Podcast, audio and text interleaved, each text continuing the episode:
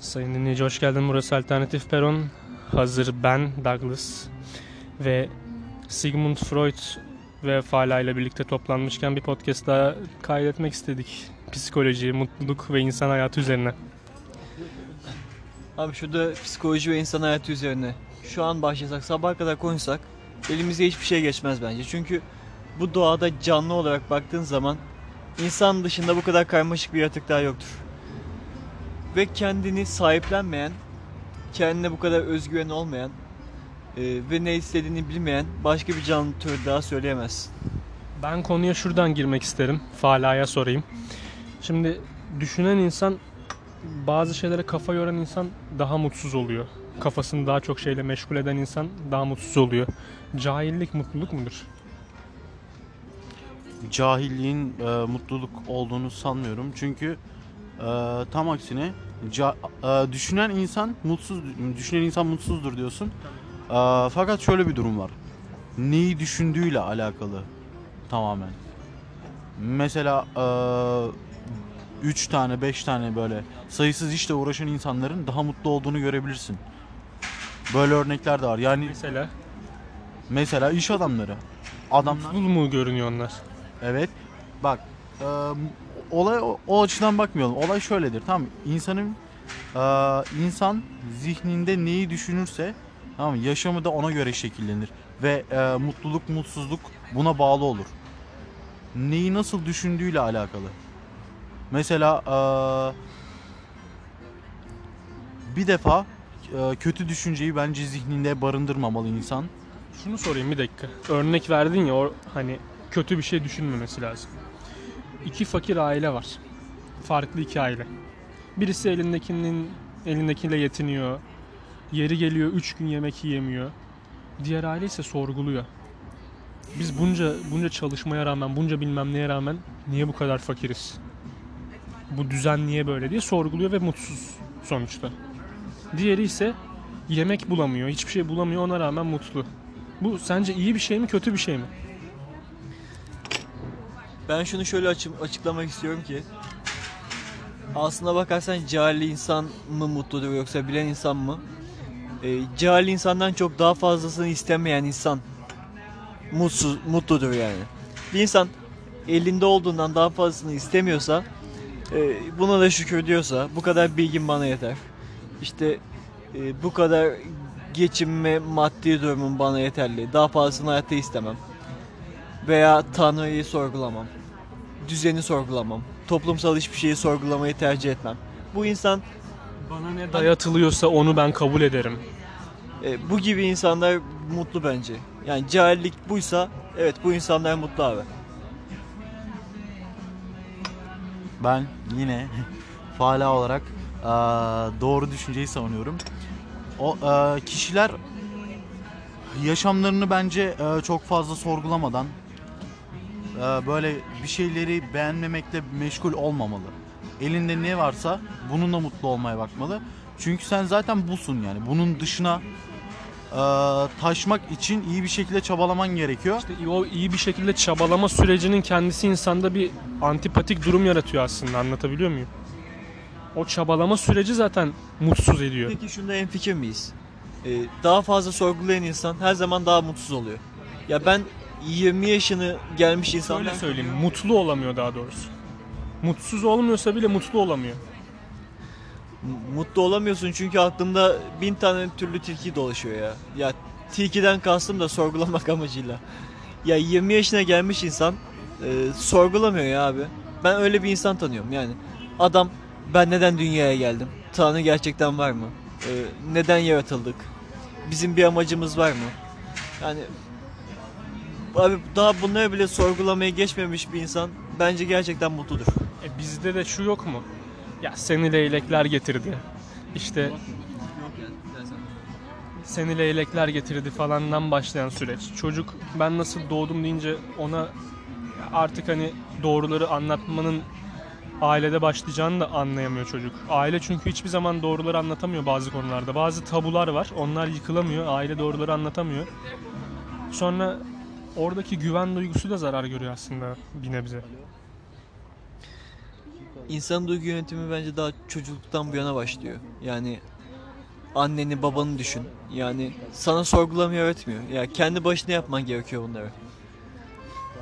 Ve aşman gereken o kadar çok engel oluyor ki önünde.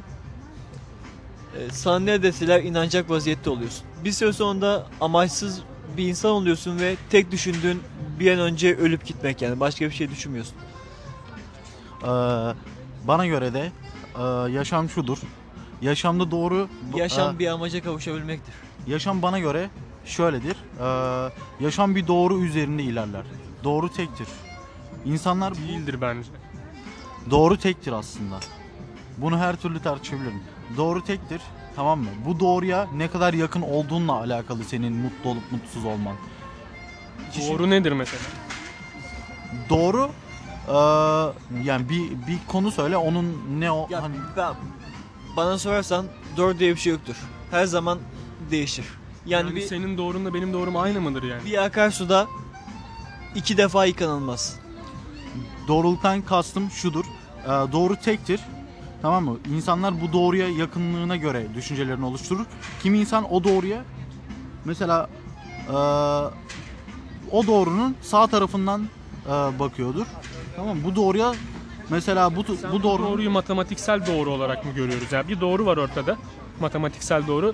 Onun sen neresinde kendini x, y konumuz olarak neresine konumlandırdığına bağlı olarak mı değişiyorsun sen? Tam sıfıra sıfır noktasını bulduran yok mu diyorsun? bulduran insan var. Mesela Kim e, abi? bunun e, çok fazla yabancı örneği var. Mesela Rohanda Keir The Secret kitabını yazmış. Sence bu adam doğru doğrunun Adam tam değil ortasını bu mı? arada. Bu, bu adam tam doğrusunu mu bulmuş diyorsun? Ya elbet kimse kusursuz alamaz tabii ki. Bir doğru vardır tamam mı? Evrende bana göre bir doğru vardır ve insanlar bu doğruya yakınlığına göre mut- mutsuz olur. Çünkü sebebi şudur. Tabii bu doğruya yakınlığı yani tam doğruya O doğruyu kim çizmiştir? Doğru sabittir abi. Mesela iyi biri olmak zor bir şey değil yani. An- İyi biri olmak Ama şimdi yani bak- iyi biri olmanın alt başlıkları var. Ee, iyilik tektir yani. Bunu- Ahlak, a- ahlak evrensel midir yoksa bireysel mi? Şimdi bana göre şu an doğru olan bir şey başka bir ülkeye gittiğin zaman yanlış olur abi. İşte bu dünya e, kurul dünyanın kuruluşundan itibaren başlıyor. Mesela e, doğru tek olduğunu söylüyorum. Bu doğruya insanlar zamanla mesela bu doğruyu yargılaya yargılaya bu doğrudan başka doğrular bulmuş kendilerinde. Bu doğruları kendine haklı görüyor. Anladın mı? Bu aslında yanlış bir şey. Ama bu e, doğruya uzak olduğu için orada kendine bir yer bulmuş. Bu mesela düşüncelerini o doğruyu yargılaya yargılaya kendi zihninde e, sabit sabit demeyeyim yine değişen bir doğru oluşturuyor. Tamam mı? Bu doğruyu kendinde kabul kılıyor. Hani bu benim için doğrudur diyor. Aslında ona göre yanlıştır. Doğruya uzak biri bu da aslında e, doğru olan bir şeyi farklı şekilde düşünerek, yargılayarak, farklı e, düşüncelere sahip olarak zihninde farklı düşünceler oluşturup e, kendinde bir doğruyu kabul ediyor. Bunu şöyle açıklayabilir miyiz? Ya kişinin kendisine göre doğrular değişir elbette ama o doğru da bana göre sabit olan doğrudan e, Peki bu kaynaklanıyor. Doğru yanlış ölçütü. 1 ile 7 yaş arasında oluşuyor diyelim o zaman. Hani çocukların genelde kişilikleri bu yaşlarda oluşuyor ya. Sen 1 ile 10 yaş arasında bir tane ailedesin ve ailen hırsızlıkla geçimini sağlıyor. Ve bu da sana göre yaşanması gereken olan. Yaşam biçimi mi? Yaşam biçimin bu olması gerekiyor. ve diğerleri işte normal çalışarak para kazanıyor ve sen diyorsun ki e, yan, onlar yanlış yapıyor benim yaptığım olması gereken bu. Benim hırsızlık yapmam gerekiyor. Onlarınkine yanlış demese bile kendisininkinin doğru olduğunu kabul ediyor. İşte a- onun düşüncesinden söylüyorum ben zaten. Bak e, en başta herkes doğrudan başlar dediğim gibi az önce. Doğru bir şekilde başlar tamam mı? Sonrasında yaşam standartlarına göre aile ailesinin yaşam standartlarına göre ailesinin düşüncesine göre e, bu çocuğun düşünceleri şekil alır. Bu çok ileri bir seviye. Sadece Aslında değil, çevre ilk- faktörü. Çevre faktörleri de var tabi. Bu e, aslında son seviyeler diyebiliriz. Bu benim savunduğum doğru ilk seviye. Çünkü kişiler mesela o doğrudan şaşa şaşa yanıla yanıla kendilerine bir doğru buluyor ve onu ilerletiyor. Ve bunun, bunun e, meydana getirdiği bireyler ailesinin doğru kabul ettiği şeyleri e, kendinde doğru buluyor. Sen diyorsun ki her Evet ben böyle diyorum. Çünkü mesela ailesinin ailesi zamanında e, ailesinin de ailesi bu böyle sürekli hani öncesine Geleneksel göre bir şey. gidiyor. Öncesine göre gidiyor. Ondan sonra e, ne demiştin sen bir tekrarlar mısın? Her bebek temiz doğar sonradan bozulur mu diyorsun diyorum yani. Evet bozulma sebebi e, ailesinin onu yetiştirme biçimi, ailesinin kendinde kabul ettiği yanlış doğrular. Şimdi Ya zaten bak e, iki tane çocuk yan yana gelsin. Bir tanesi siyahi olsun bir tanesi beyaz. Bu çocuklar birbiriyle ilgili ırkçılık yapar mı sence? Böyle bir şey olabilir mi? yapmaz abi. Şimdi çok ön- hani daha öncelere git- gitti ya ondan önceki ailesi, onun babası, dedesi falan filana gittin ya. O zaman bayağı önceye gidelim. Aa, toplayıcı avcı zamanına gidelim. Daha henüz insanlar toplayıcı durumda, avcı durumunda. Özel mülkiyet yok. Birisi yani herkes o sırada istediği ağaçtan elmasını da alabiliyor. Ne varsa orada ne yetişiyorsa onu koparabiliyor ve yiyor. Değil mi? Yaşam bunun üstüne kurulu. Sonra yerleşik hayata geçenler oluyor. Sonra diyor ki buraya birisi ev yapıyor ve bu evin şu bahçesi de benimdir diyor. Kimse buna karışamaz diyor. Yıllardır insanların istediği yerden elma toplama, istediği yerden meyve toplama durumunu bu adam engelliyor. Yani ne bir dakika so- sorumu soracağım. Yani mevcut durumda insanlar istediği her an her yerden meyve alabiliyorken bu kişi kendisine göre bir yer bulmuş. Nerede yazdığı da belli değil. Burası benim yerimdir. Buradan hiç kimse diyor şey yapamaz. Hiçbir şey alamaz diyor. Bu şimdi o dönemin doğrusu muydu, yanlışı mıydı? Oradan daha sonrasında toplumun geneli oradan bir şeyler almaya çalıştığı zaman doğru mu yapıyordu, yanlış mı yapıyordu? Ee, bak işte o e, herkes istediği meyveyi yeteri kadar e, ihtiyacı kadar topladığı zamanlar doğru zamanlardır.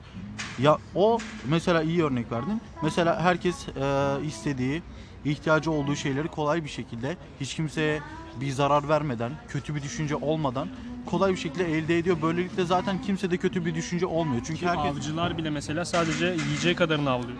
Evet mesela fazlasını kimse avlamıyor. Bugün ne yiyecek? Yani bugünkü ihtiyacı kadar şey mesela et, hayvan avlıyor. Ondan sonra böylelikle yani herkes ihtiyacı kadar bir şeylere sahip olmak istiyor. Kimse kimsenin kötülüğünü düşünmeden hareket ediyor. Fakat o evi hani ev yapmış, bahçelemiş hani buradan kimse alamaz diye o adam düşüncesi şaşmış adamdır bana göre. İşte o eee, adam doğrudan uzaklaşıp sonrasında devam edecek nesillere yanlışı O aktaran zaman, insan. o zaman şunu sorayım. Ee, Sigmund oradan devam etsin. Şimdi bir adamın bahçesi var. Köy yerinde. Köyün ortasından geçen bir yol var. Bir araba. Şehirli ya da başka bir köylü bir araba. Oradan geçerken ne güzel şeftali bir tane alayım. Alıyor. Ve burada bu hırsızlığa mı girer neye girer? Çünkü o başkasının bir bahçesi. Kime ait olduğu belli değil. Değil mi? Demek ki sen diyorsun ki eskiden bu doğruydu toplamak. E demek ki şimdi sen başkasının bahçesinden topluyorsan aslında hırsızlık yapıyorsun.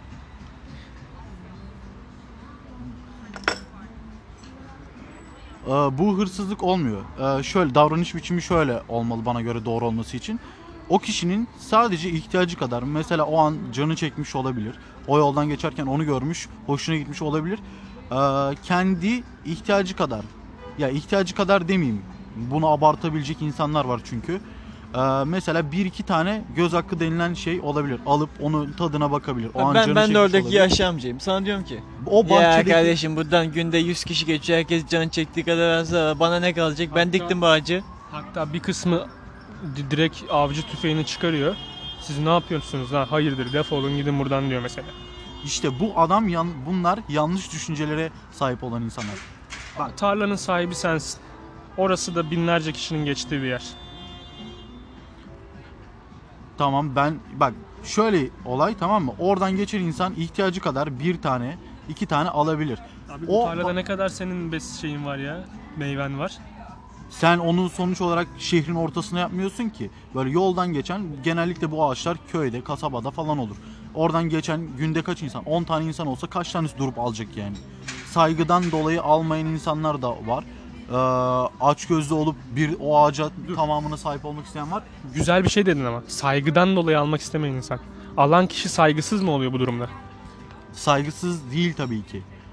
Alan da yani saygı şudur işte mesela o ağacın görüp o ağacın tamamına sahip olup mesela bunların hepsini alalım satarız gibi düşüncelere sahip olan insanlar doğru düşünceye sahip olan insanlar değildir. Bu saygısızlıktır. Ya bence Saygı o o elmayı abi oradan bana bir elma verebilir misin? Canım çektim diyen bir insan çocukluk duygusunu daha henüz kaybetmemiş olan bence masum bir insandır yani. Almayı da hak eder. İşte bu saygıdır zaten. Bu saygıyla alakalı bir şey. Kimisi alıp mesela para bırakıyor. Yani bu da işte yani bu doğru olandır aslında. Bu iyi niyettir dediğim gibi. O e, ağaç sahibinin de mesela buna hoşgörüyle yaklaşması gerekiyor. Hoşgörüyle yaklaşmaması gereken o e, kendini bilmez. Hani o ağacın tüm mülküne sahip olmak isteyen, tüm meyvesine sahip olmak isteyen insana karşı e, belli bir ağır tepkisi olması Peki gerekir ki sana bir onun soru. doğruyu görmesi Bak için. sana bir şey soracağım. Senin bir pastanen var kendine ait. Gece adamın teki e, şey böyle kapıyı iç, şey yapıyor. E, kapıyı kendi imkanıyla açıyor. İçeriden bir tane pasta alıyor, parasını bırakıyor ve sonra kapıyı tekrar kapatıyor. Bu adama sen bir şey der misin? Hayır. Yani gayet normal karşılarsın yani böyle bir durumu. Evet. Bir de bak ama toplumsal olaylar da var. Güney Kore'de bir pastanede mesela istediğin kadar işte bokunu çıkarmamak koşuluyla sana tadımlık olarak oradan buradan birçok çeşit şeyden tadımlık olarak sana verebiliyor. Türkiye'de böyle bir şeye ben rast gelmedim.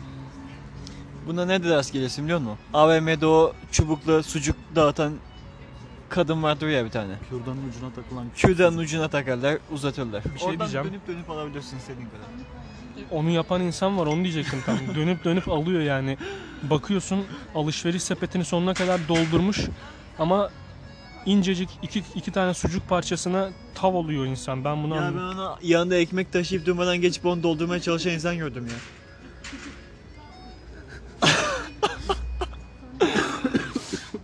psikoloji. Neyse abi, neyse abi artık e, şu olması gereken insanın nereden nereye bir psikolojik değişim yaşadığını gösteren bir şey söyleyeyim size.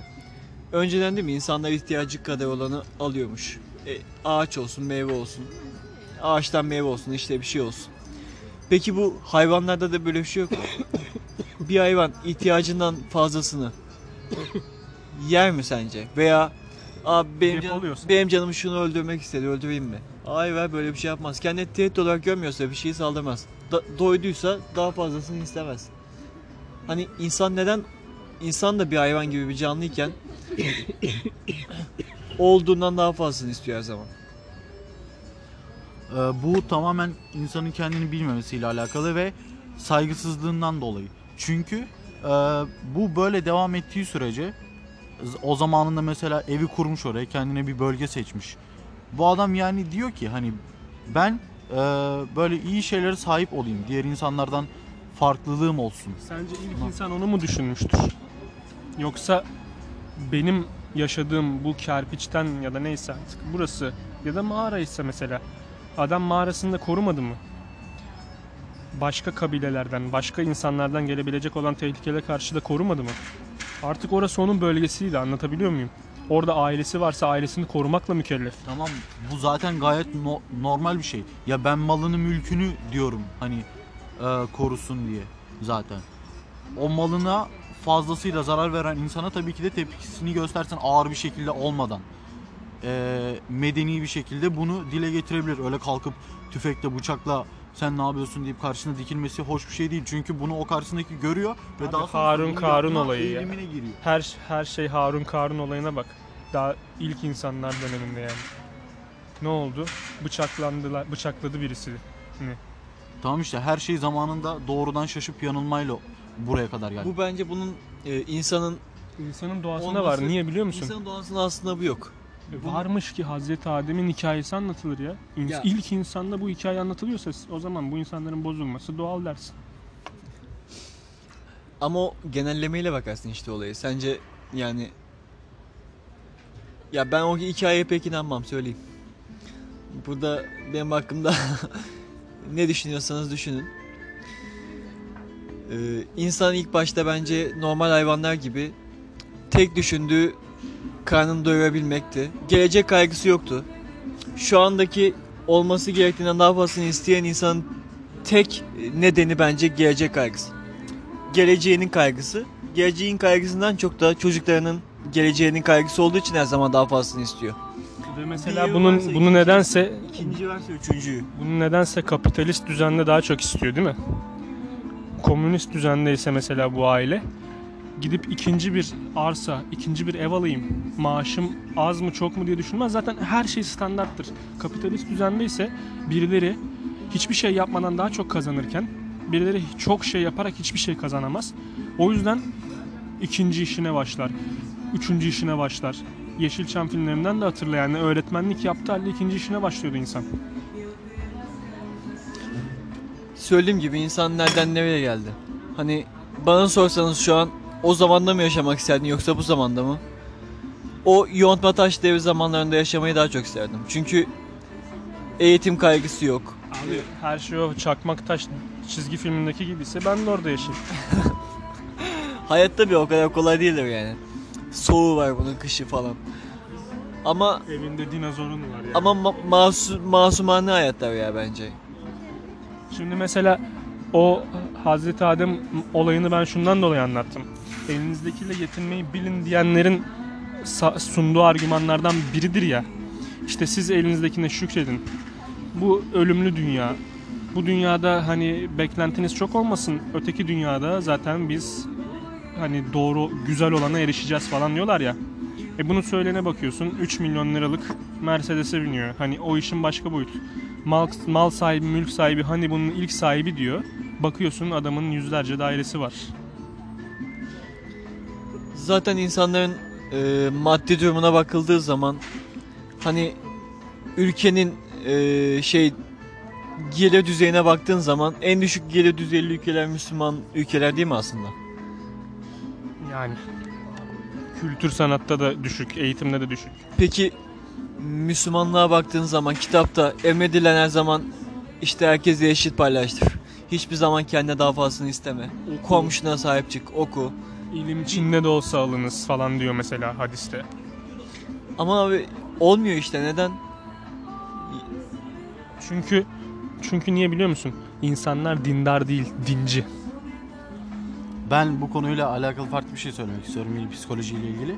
Ee, tüm bu yaşamın zorluğu ve mutsuzluk e, bana göre şu, şu dönemle başlamıştır. Ee, insan zihninin yanılıp nankörlüğü öğrendiği günden beri. Çünkü Abi hangi dönem o ya? işte mesela bu o ilk insanı bilemem, dönemini bilemem. Mesela insanlar ne zaman Neye nankörlük Peki ediyor? Neye neye? Bir dakika neye nankörlük ediyor?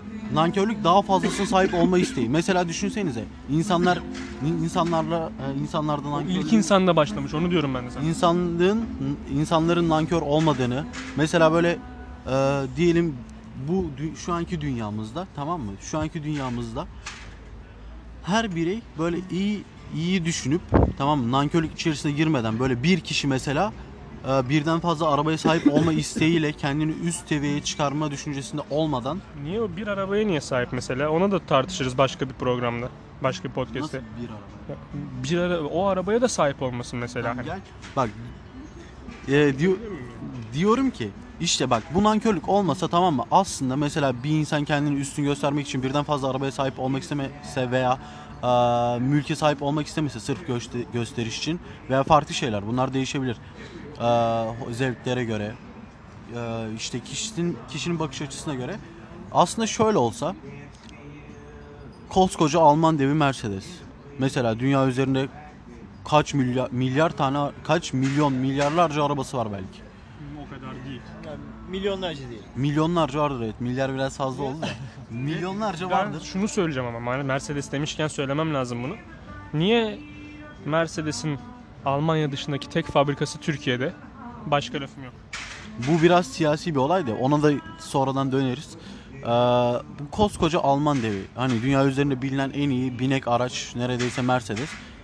Neden böyle e, hani o fabrikayı kuran insan rekabet içi, rekabet için sırf kendi refah düzeyini daha fazla, kendi ailesini, kendi e, yakın bireylerin daha iyi bir yaşam sağlamak için e, böyle maddi bir tutar karşılığında bu ürünleri satmayı e, şey kabul etmiştir yani doğru görmüştür. Mesela bunun yerine böyle o- otomobil markaları mesela diyelim kişi böyle her bireye bir araba yapacak.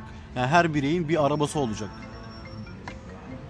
zannedersem Kropotkin'di zan, yan- yanılmıyorsam yanlış telaffuz etmiş olabilirim. Zamanın ünlü anarşistlerinden birisi şunu diyor. Bir radikal bol, bolşeviyi gidip çarlık koltuğuna oturtursanız o çardan daha kaba, katı bir çar ol- olacaktır diyor. Yani bu nedir biliyor musun? Verdiği örnekten dolayı bunu söyledim. Yani sen fakir zengin fark etmeksizin genelleme yapmış orada gerçi de sen gidip de kapital düzenin ortasında var olan bir fabrikanın kurulmasına sebebiyet veren birisiysen çok para kazanacağın bir şeyse emin ol zamanın kapitalistlerinden daha büyük bir kapitalist olursun. Bir daha şu zenginlerin çoğunda şöyle bir şey yok mu? Kıyafetini hani bir tişörte 10.000 TL vermek zorundasın gibi hissediyorlar. Ya da bir ayakkabıya 20.000 TL, bir pantolon 15.000 TL. Yani adam dolabını açıyor iki tane ev yatıyor. Yani İnternet açık mı sende? Bir şeye bakacağım. Telefon yanımda yok ya. Yani ben bunu anlayamıyorum bir türlü ya. Yani şimdi sen o dolabını açıp o verdiğin kıyafetleri toplasan 100 tane öğrenciye burs verme imkanın varken sen vermiyorsun ve yatırımını hani topluma fayda olmadan yalnızca ya elbette bir şeyler satarak işçi bilmem ne topluma fayda sağlıyordur ama yalnızca bu yani. Daha fazlasını verme imkanın varken vermiyorsun yatırımını saçma şeylere harcıyorsun. Mesela Bill Gates bu açıdan baktığında yıllardır Windows satarak birçok insan ona küfür ediyordu. Ben bu Windows'a 300-400 lira verir miyim falan filan. Şimdi bakıyorsun adam Güney Afrika'da ya da direkt olarak Afrika'daki su sorunu çeken bölgelerde su sorunu çekilmesin diye yatırımları var. Milyonlarca dolar, belki milyarlarca dolar olabilir. Bunun acısını mı çıkarıyor acaba bilmiyorum ama mesela zamanında onu eleştiren insanlar Ekşi'de mesela yazanlar var. Bilseydim keşke Windows'u hiçbir zaman kaçak kullanmazdım da çorbada bir tuzum olurdu diyor. Kendimi iyi hissederdim falan diyor şu an mesela. Ya ben bildiğim tek şey insanın doğasından nankörlük, yalancılık, ben merkezcilik, e, ne bileyim bir e, işte bunun gibi kötü davranışlar bence insan doğasında yok aslında. Çünkü bunu bir deneyle ölçmeye kalksan hani 5 yaşındaki bir çocuk hiçbir zaman başka bir çocuktan daha fazla oyuncağı olsun istemez. Genelde de birbirlerine paylaşırlar değil mi oyuncaklarını? O zaman ilk kim bozdu bunu ya? Bir şekilde yine insanın doğasından gelen bir şey bozdu bunu. Hani anlatabiliyor muyum? Yapay bir şey olmadı aslında. Hani gökten zeplinle de inmedi, zembille de inmedi hiçbir şey. O bir şekilde zaten insanın doğasında vardı. Şimdi abi bak benim evim varken başkasının evi yok mesela. Evim de yok aslında da işte. Ee, yani ben yani bu aslında rahat uyumamanı gerektirecek bir olay bence. Şimdi düşünsene sen çocuksun senin oyuncağın var. Senin oyuncağın var ve karşıdaki çocuğun oyuncağı yok. Sen oynuyorsun o bakıyor. İçinden şöyle bir şey geçmez mi? Hani ben oyuncağımı ona vereyim de biraz da oynasın. Bunun gibi bir şey abi bence bu ya. Evet buna ben de katılıyorum. Ee, mesela dünya şöyle bir şey olsaydı herkes dayanışma içerisinde birbirlerini yadırgamadan böyle e, mesela üstünlük inançlarına veya e, neye inanıp inanmadıklarına bakmaksızın, Yaşına, cinsiyetine, yaşadığı yere her şeye bakılıyor. yani. ırkına bakmaksızın, Evet, kültürüne e, bakmaksızın. kullandığı arabaya, aylık gelirine, aylık gelir, gelirine göre kız veriyorlar ya. Yani bir evlilik Hep öyleydi. evlilik işi hani oluşuyor. Mesela aylık geliri düşük bir insan resmen sen evlenemezsin diyor. Hani sen Senin kızın olsa bir tane ve karşıdaki adam o dönem atıyorum as- asgari ücreti 500 lira fazlasını kazanıyor ya da Ben e, bu, bu evlilik olaylarına tamamen duygusal bakıyorum. Çünkü maddi olarak e, baktığınız zaman yanlış olduğunu düşünüyorum. Çünkü bir gün gelip o maddi e, durumu kaybedebilir. Yani buna bağlı bir evlilik olduğunda maddi bir durumda düşüş olabilir maddiyat. Hani e, gelir kaybı olabilir. Abi gibi günümüz geldi. evlilikleri mantık evliliği mi genelde yoksa aşk evliliği mi? İnsanlar bence genelde mantık evliliği yapıyorlar. Yani sonuçta aşk evliliği yapınca aşk da kaybedilebilen bir şey diyor ve o yüzden en azından mantık evliliği yapayım Eski diyor. geleneğe de bakıldığı zaman bu mantık evliliğini anne babalar senin yerine yapmıyor muydu? Görücü usulü hesabı. O zaman da man- mantık evliliğiydi aslında bunlar. Yani kimse kusura bakmasın. mantıken kim Mantıksızlık evliliği. bak mantıken kim uygun görüyorlarsa sana onu seçiyorlardı. Hani şu anda da keşke seçmeseydi diyen kaç kişi var? O onların mantığına göre ama. O Yani seçtik çoğunluğa baktığın zaman iyi ki evlenmişim der. Ya bana kalırsa öyle yani. Hatta boşanma sayısına baktığın zaman görücü usulü daha az çıkar. Abi oralara girersek onun sosyolojik şeyi var. Ya tabii böyle olsun istemem ben de tabii de örnek olarak var. Çünkü görücü usulü evlilik niye var? Sonrasında oradaki kadın kadın ekonomik bağımsızlığını elde etmiş mi? Hani o konuları daha önce de konuşmuştuk diye hiç açmıyorum şu an. Bak mesela Mantık evliliği veya aşk evliliği abi. Yani yapacaksanız aşk evliliği yapın. Ama e, birisinin maddi gelirine bakacaksanız evleniyorken hiç bakmayın yani. Bu yüzden evleniyorsanız zaten e, boş verin abi başka birisi bulun. Yani ne istiyorsunuz yani bu karşıdaki kişinin holdingi mi olsun? O zaman senin de holdingin olsun. O zaman eşyatta da olun. Sen sen hani karşıdaki kişi 10.000 TL maaş alıyor diye evleniyorsan senin 10.000 TL maaşın yoksa o zaman kimseye güvenme. Yani şöyle aşk evliliği yaptığını iddia edip sırf karşıdakinin aldığı maaş daha sonradan azaldığı için ondan ayrılmayı düşünüyorsa zaten bu büyük bir yanılgı. Böyle ayrılan insanlar zaten en ufak zorlukta sevdiğini bırakıp giden insanlardır zaten. Bu yüzden bunu aslında mantık evliliklerine daha çöküyoruz. Mantık evliliğine baktığın zaman e, o anki mantık yalnızca o anki karşı kişinin maddi durumuna, sağlığına göre bakılır. Eğer sağlığı az bir şey elverişsiz olsun direkt bırakıp gidersin. Podcast'ın ufaktan sonlarına gelirken Fala'nın çalan, zırt pırt çalan telefonları hakkında ne düşünüyorsun? kendisi bayağı meşgul bir insan ve kız arkadaşı da bayağı kıskanç olduğu için 10 dakikada bir arayayım diyorsun. Ama ona da saygı duymak lazım. Kendisi güvensizlik olduğunu kabul etmedi bunun. Bu yalnızca onun genetik yapısı dedi. İnşallah öyledir.